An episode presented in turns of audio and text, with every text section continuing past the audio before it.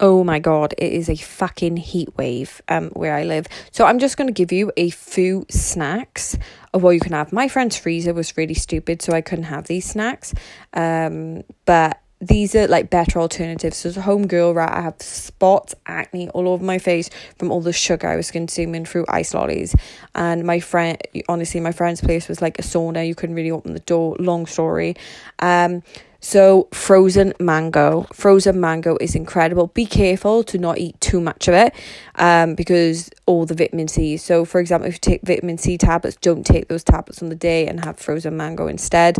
Um, too much vitamin C can make you constipated or have other frozen fruits. That's a lot better for you than you having lots and lots of ice lollies. Also, watermelon. Keep in the fridge, extremely refreshing. And keep any, like, you know, obviously salads as well.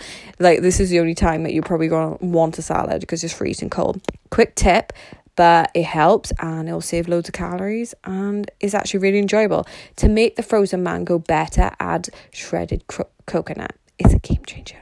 I know, you're welcome.